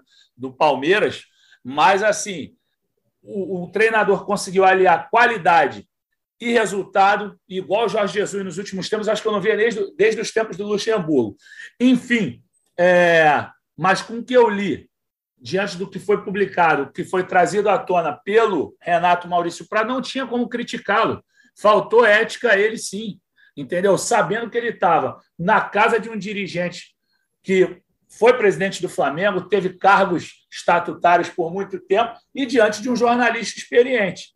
Então, o Jorge Jesus deu mole de falar tudo isso e foi antiético, um colega e, além de tudo, um compatriota, que é o Paulo Souza, entendeu? Então, a minha opinião é essa. Não sou Judas, não, sou apenas justo. Não é Judas, é justo. Valeu?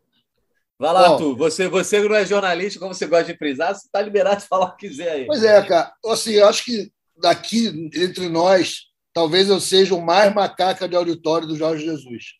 Reputo a ele grande parte do nosso sucesso em 2019, na forma do Flamengo se ver também como time capaz de conquistar tudo. Acho importantíssimo. Mas, cara, Jesus vai embora, deixa a gente no pincel.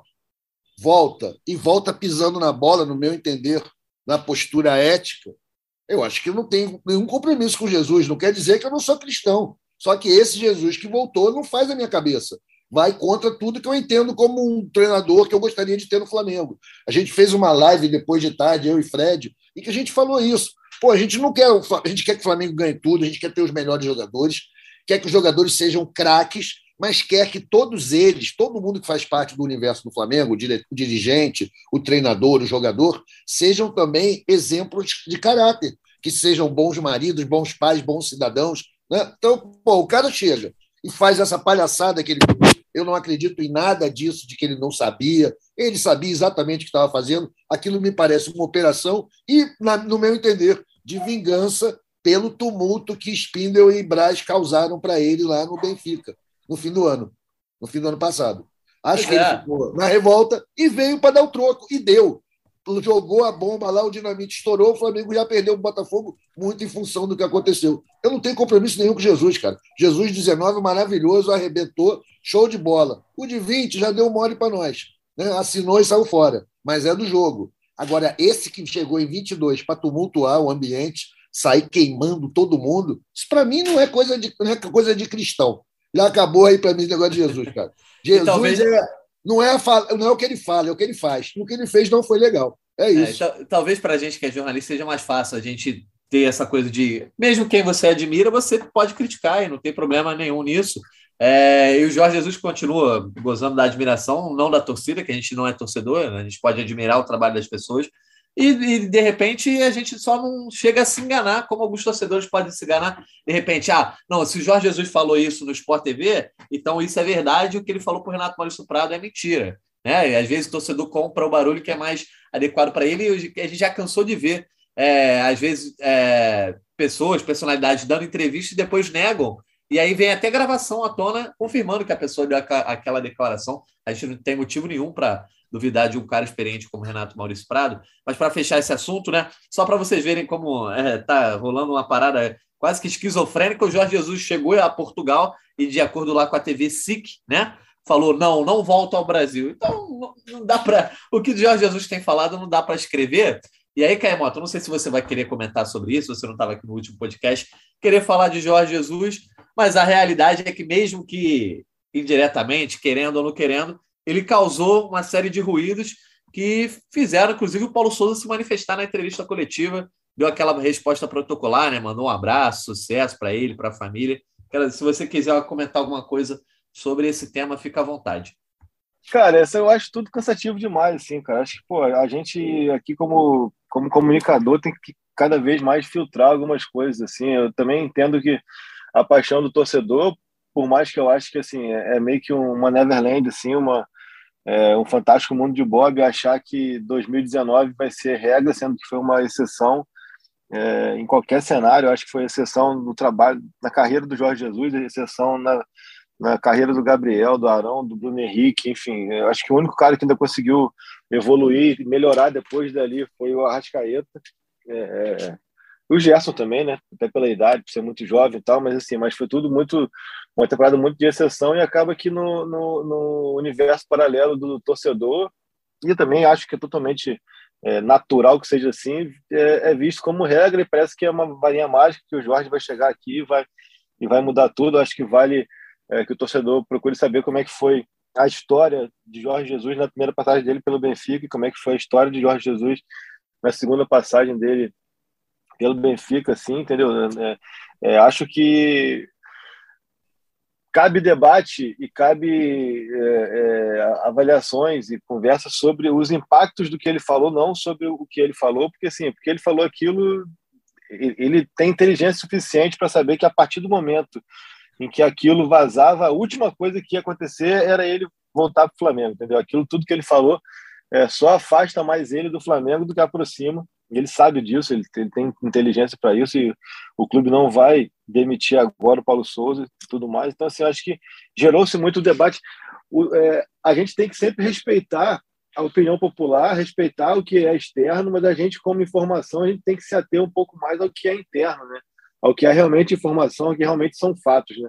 O que Jorge Jesus falou na quinta-feira, ou melhor, na quarta-feira, ele foi publicado pelo Renato na quinta, é, é muito mais para fomentar um anseio externo do que, do que realmente uma realidade ou uma possibilidade. Então, assim, a partir do momento que, que não, a gente sabia que não tinha nenhuma possibilidade disso se transformar no movimento do clube de demissão do Paulo para tra trazer o Jorge, coisas assim, acho que a gente precisava é, colocar água fria muito naquela história. E muitas vezes eu vi que foi colocado água quente mesmo para ficar ainda pior. Assim. Então, acho que, que vale vale um pouco essa reflexão, com todo respeito à história do Jorge Jesus no Flamengo, assim, é, é, é, o trabalho mais impressionante que eu, que eu já vi ao vivo, assim, que eu cobri. Para mim, junto com o Carlinhos, é o maior técnico da, da história do Flamengo, cada um por, por seu motivo, por sua característica, né? Carlinhos, que por sinal faria aniversário hoje. É... Mas, cara, assim, passou, entendeu?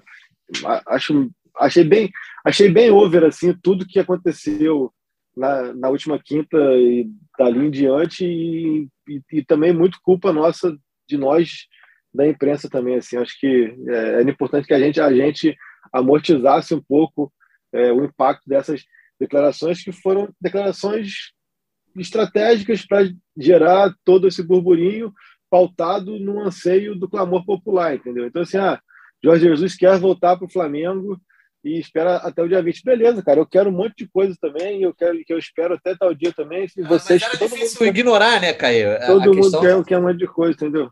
Cara, eu acho que assim, é, é, é, eu acho, como eu disse, o debate é muito mais sobre o que que isso causa de impacto ali dentro. Não, exato, exato. Não, não sobre um debate sobre ele vai voltar ou não vai voltar, entendeu? Esse é o não, ponto. Até porque a partir é mais sobre isso mesmo, até porque assim, é, não tem como a gente a gente, de repente, pode até falar, não vamos comentar muito sobre isso, mas além do, do anseio do torcedor, que eu acho que o podcast também tem um pouco essa função, né, de trazer o que o torcedor quer ouvir, mas quando se torna tema, por exemplo, a, a ponto do Paulo Souza ter que comentar na entrevista coletiva sim, dele, sim. o Vitor Pereira, né, eu acho que acaba... O, não, não, não, então, é, é, é, muito mais, são muito mais comentários sobre, sobre, sobre o, o quanto foi uma, uma postura é, é, totalmente é, é inaceitável e sem sentido, acho que até parte do que inaceitável é sem sentido, do Sim. que uma coisa que realmente seja uma, um noticiário sobre volta ou não volta, entendeu? Mas e ainda, tem, ainda tem hoje mais declarações ao bem amigos, na teoria a gente né, não sabe Por... se tem algo muito bombástico, mas ainda vai certamente ter algum eco aí na terça-feira pela manhã. Porque esse anseio popular, uh, o público, ele quer muito mais que a gente fomente um retorno, sendo que qualquer comentário minimamente ah, profissional ah, em cima do que foi dito é muito mais para falar, cara, tudo que foi feito, se a última coisa que vai acontecer agora é um retorno do Jorge Jesus, cara. Quando sai aquela notícia ali, ah, espera até o dia 20, a única certeza que a gente tem ali, conhecendo o Flamengo, conhecendo o futebol, conhecendo o ambiente profissional, é de que até o dia 20 o Paulo Souza não vai ser demitido, cara. A única, a única certeza que ele dá com aquela declaração ali é de que até o dia 20 o Paulo Souza não será demitido.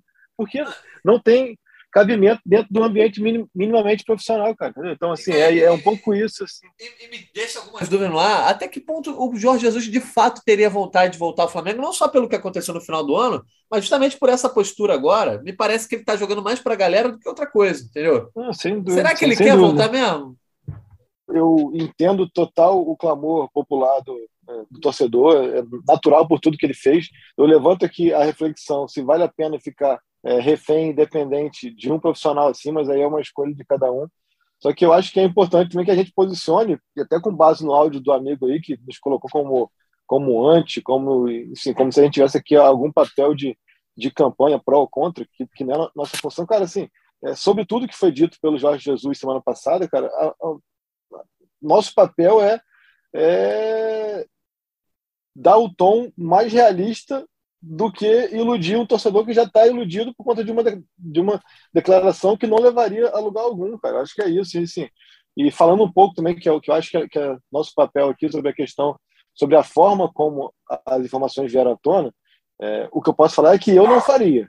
Não vou dizer que é certo, que é errado, cada um conduz, conduz o, é, a, a, as notícias e a carreira de uma maneira. O que eu posso falar é que eu não faria. Se tudo que a gente sabe em off, se tudo que, que é conversado em off viesse à tona como declaração, como on, como abre aspas, o futebol ia acabar. A gente já está aqui falando de cricket, entendeu? Então, assim, eu acho que é, é, meu comportamento profissional eu não colocaria em on. E acho que, que poderia ser feita a mesma matéria com informações em off, entendeu? Só que foi feito assim, cada um com sua escolha.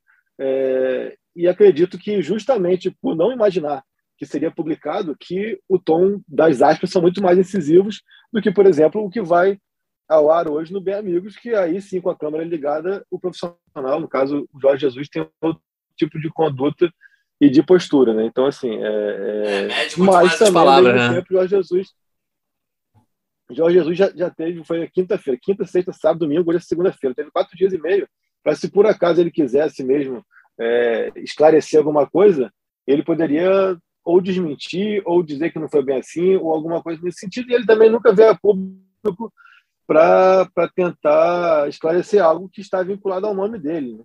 Então, assim, acho que a, a partir do momento que ele se silencia, ele está confirmando e corroborando tudo que foi dito ali, ali na reportagem e tal, e, e é do jogo. Né? Então, assim, acho que é isso. Acho que a gente, pô, não, não é dizer que está perdendo tempo demais com esse assunto, mas, cara, mas é um assunto que é, ele fomenta o nada, entendeu? Ele fomenta o nada. E cada vez mais que se fala, a percepção que eu tenho é de que a gente está caindo dentro de uma estratégia traçada por ele mesmo, que foi é, continuar falando dele, continuar né, com esse clamor popular em cima dele, sendo que ele não vai voltar.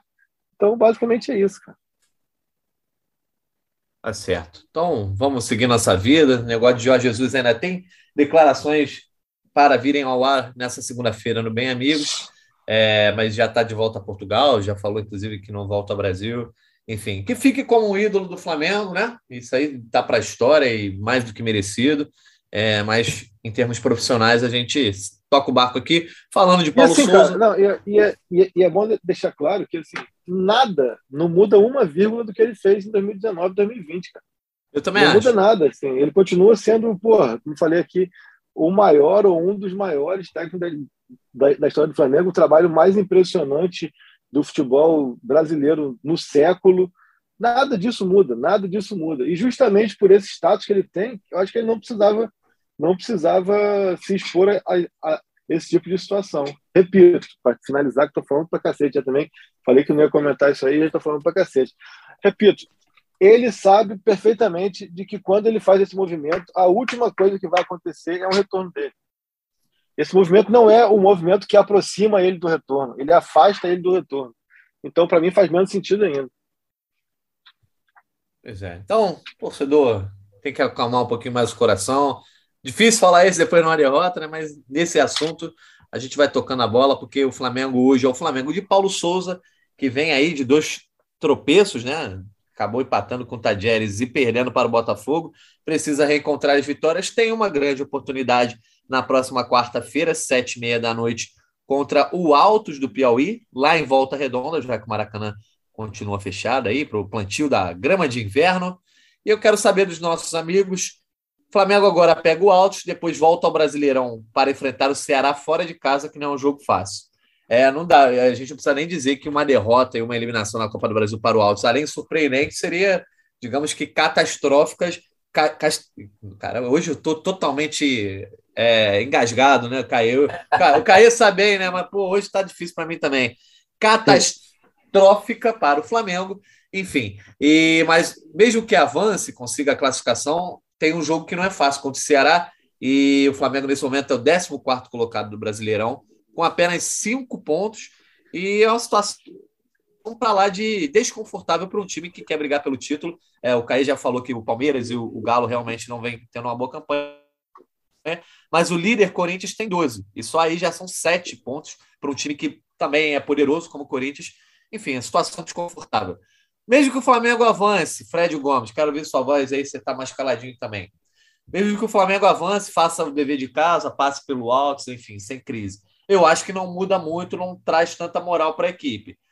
O segredo está mais nesse jogo contra o Ceará. O Flamengo precisa começar a vencer, até porque depois vem uma sequência de três jogos em casa pode vir a tão sonhada sequência de vitórias que o Flamengo precisa para ter mais paz, para poder se encaixar e até para ganhar confiança. Você, você já falou, você falou que quer escutar minha voz, mas você já matou, é isso. Tem que ganhar do Ceará e ganhar esses jogos no Rio para ter a tal consistência que a gente sempre fala que o Flamengo não teve até então. E assim, ganhando bem, ganhando bem. Não adianta só é, ganhar um joguinho de 1 a 0 apertado e tal é, é, é você convencer sua torcida. É óbvio que o, o resultado é muito importante agora, sobretudo no campeonato brasileiro de Sobretudo, sobretudo. É, ele fala direto, é o, o, o, coisa, o, o Paulo Souza fala sobretudo fala condicionar a partida, enfim. Aí, ó, Ceará, Universidade Católica, Goiás. Ceará é muito Ceará, hein? Ceará é muito essa eu peguei do, da música do Clodoaldo, é bom de bola. Aí aqui, ó, Fluminense, Fortaleza, cara, são rivais que o Flamengo Pô, tem condição de vencer e vencer bem, mas precisa, é isso, precisa. Eu falei que ia falar pouco, acabei falando muito, já te devolvo a palavra. Tem que ter a tal consistência.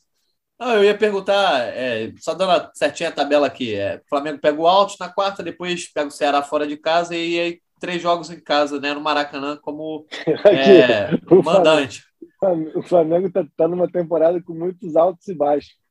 Só que, pelo... tá bravo. Só que os altos, os altos são só por causa dos jogos contra os altos mesmo. Pois é, ele nem assim tem sido tão alto, né? Mas o Flamengo pega depois a Universidade Católica pela Libertadores, podendo assegurar a vaga matematicamente. É, pega o Goiás no Brasileirão, depois o Esporte Cristal, né? Fechando aí a participação na fase de grupos. Depois tem o Fluminense, jogo que é, será Maracanã a princípio, né? Sim, sim. Ah, Maracanã. sim, acho que volta agora já o Maracanã. É, e depois Flamengo e Fortaleza. Então, mesmo que o jogo contra o Fluminense né, seja de mando do Fluminense, serão cinco jogos do Flamengo em casa, né? Então, melhor oportunidade que essa na temporada não terá. Inclusive, para estourar uma crise aí, se o Flamengo começar a vencer, a torcida vai para o Maracanã cheia de ódio nos olhos. Mas, o Caê, contra o Alto, expectativa é de time reserva, time B, time alternativo, ou Paulo Souza não pode se dar ao luxo nesse momento? Tudo bem que o Flamengo, mesmo com o time B, pode ganhar o Alto, mas de repente seria uma oportunidade para fazer uma goleadinha, algo nesse sentido, e trazer um pouquinho de respiro. Ah, eu acho que time reserva por completo ele não vai colocar, até por isso, pelo risco, mínimo que seja, mas há o risco sempre de, de uma catástrofe, então acho que ele vai, vai se precaver de alguma maneira. Mas também, por outro lado, tem, tem que buscar o equilíbrio aí para não, não estourar mais ninguém. Todo jogo tem tido problema médico, todo jogo tem tido problema físico, é, muscular.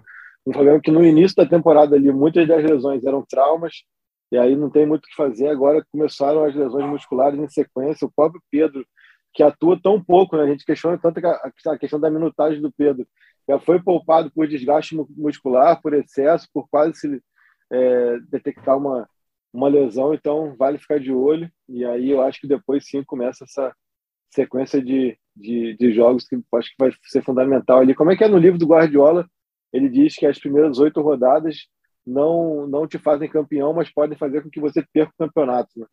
É, Guardiola ele divide uh, os pontos corridos em, em, grupos de oito partidos, então acho que o Flamengo tem que focar aí para conseguir fazer nove pontos aí para finalizar esse esse primeiro recorte do campeonato aí, assim, dar uma sequência interessante é, para tentar começar a entrar nos trilhos, mas no fim de semana contra o Ceará vai ser a sétima viagem consecutiva do Flamengo.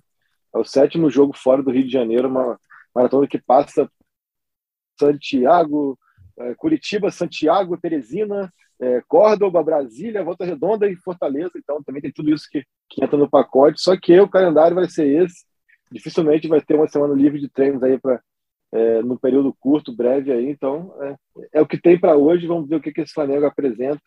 Mas acho que o jogo de quarta-feira é, é, tão protocolar que nem, nem, nem precisa de podcast quinta-feira. Né?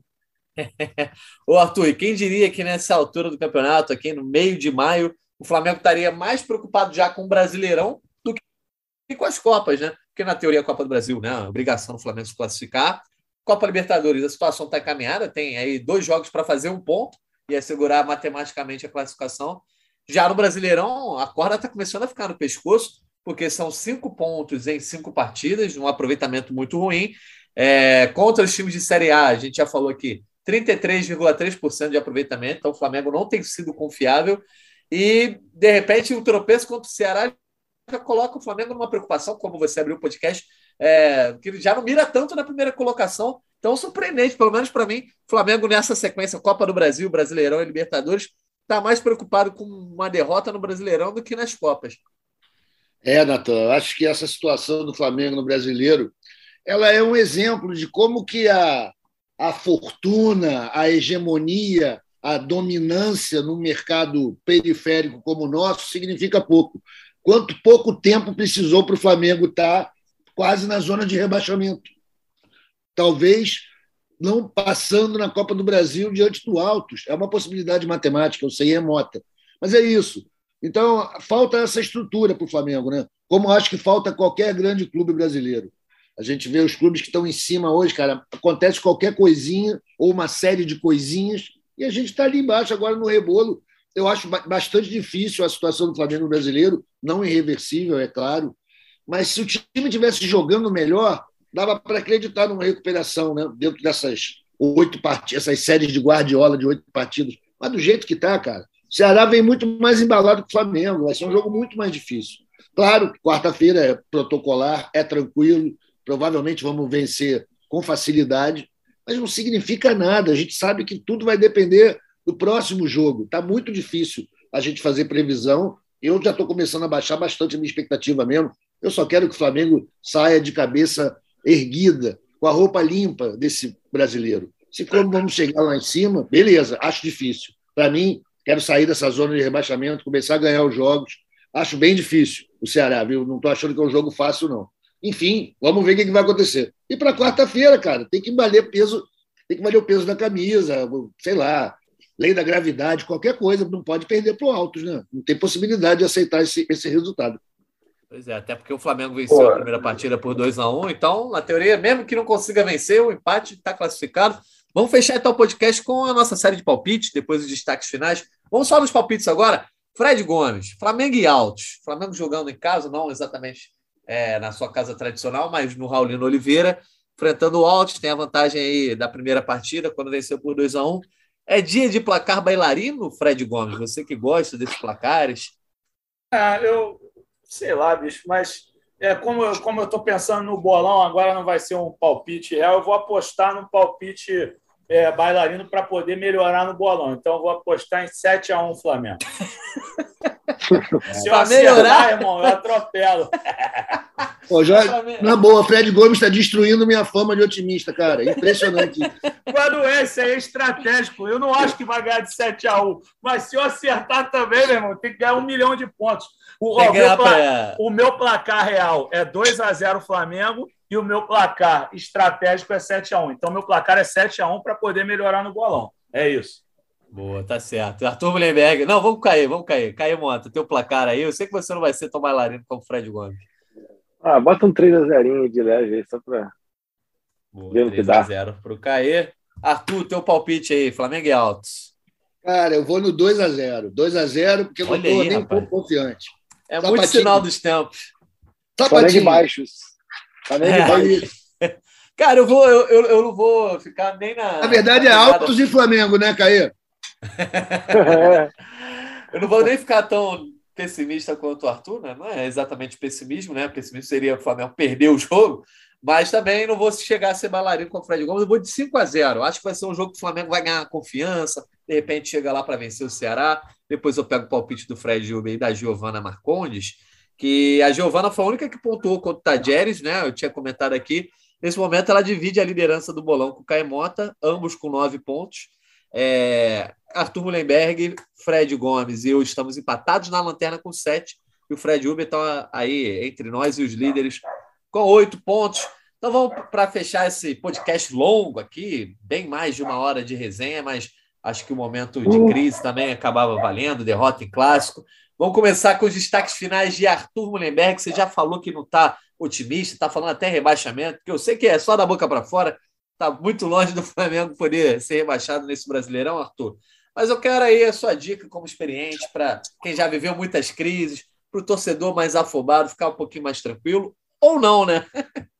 Não, cara, eu acho que não, é, não, é, não tem nem o que ensinar a ninguém, né? O torcedor sabe o que pode acontecer, mas o que, que torcer para o Flamengo implica também em sofrer tem esses momentos, a gente tem que aguentar, segurar a onda, a gente continua apoiando o time, e até o cara que corneta o Paulo Souza, ou o Marcos Braz, ou é contra o Landim, não importa. Esse cara torce para o Flamengo, está todo mundo querendo ver o Flamengo bem. Eu estou na mesma, lógico, e acho que a gente tem que aguentar, segurar a onda.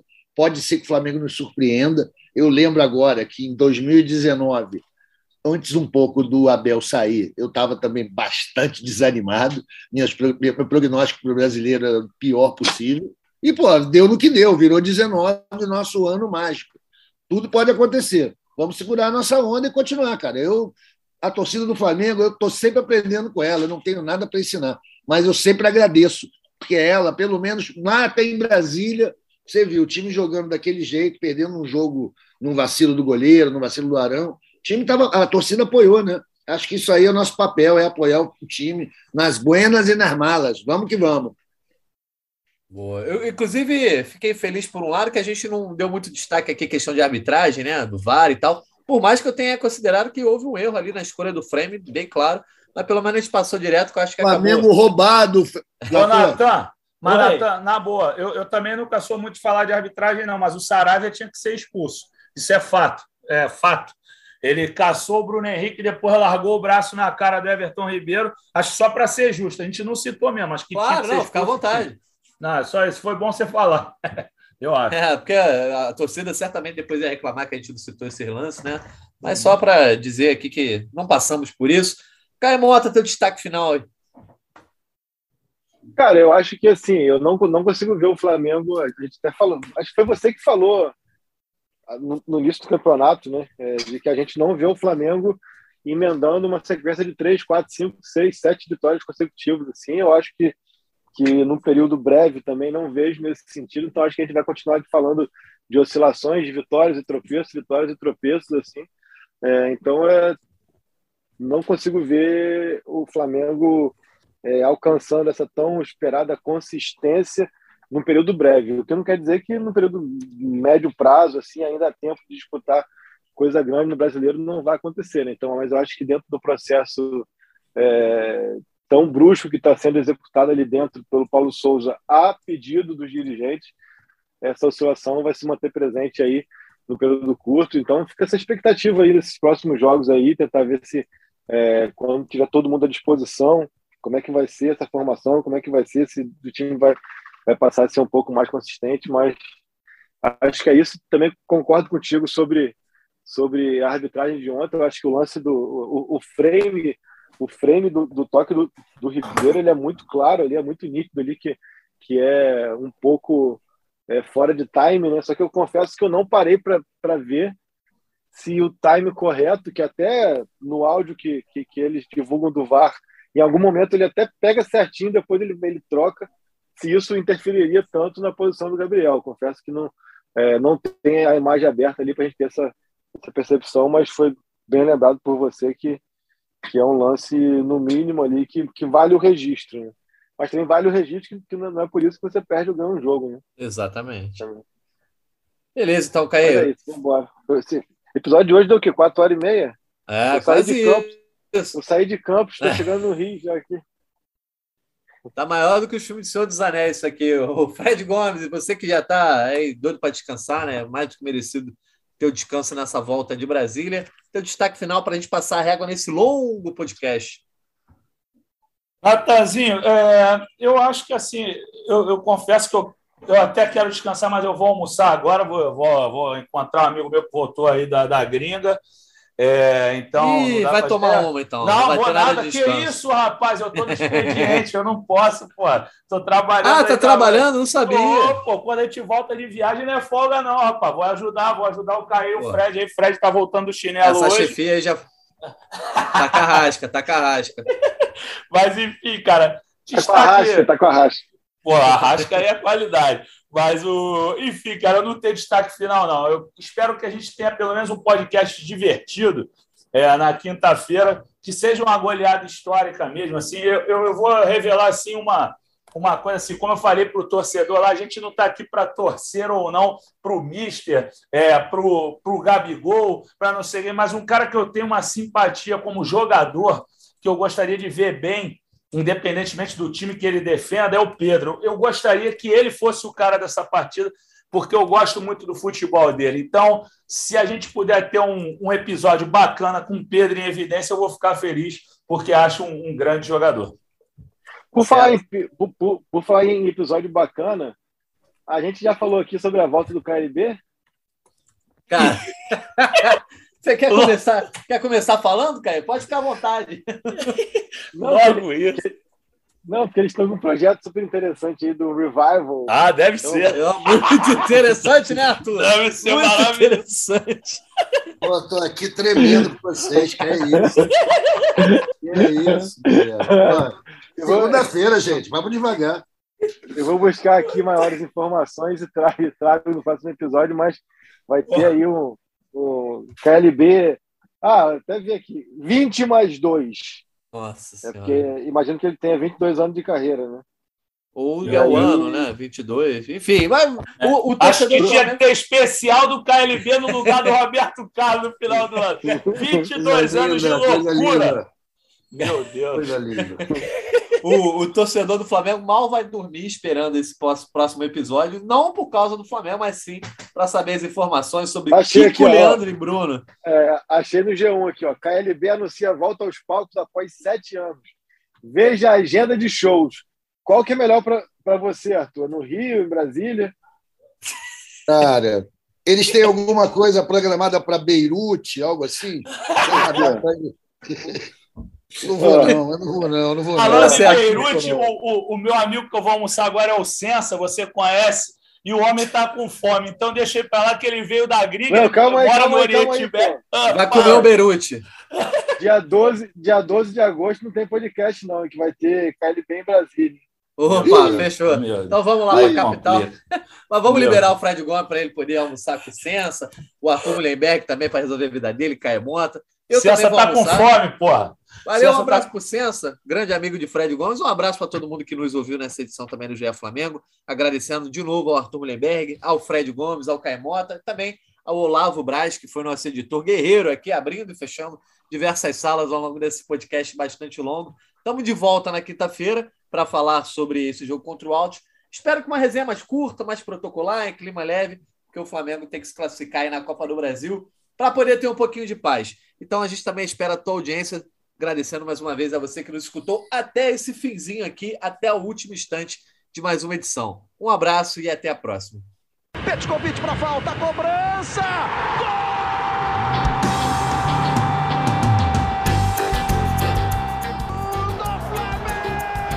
Do rubro-negro, da nação, é o GE Flamengo.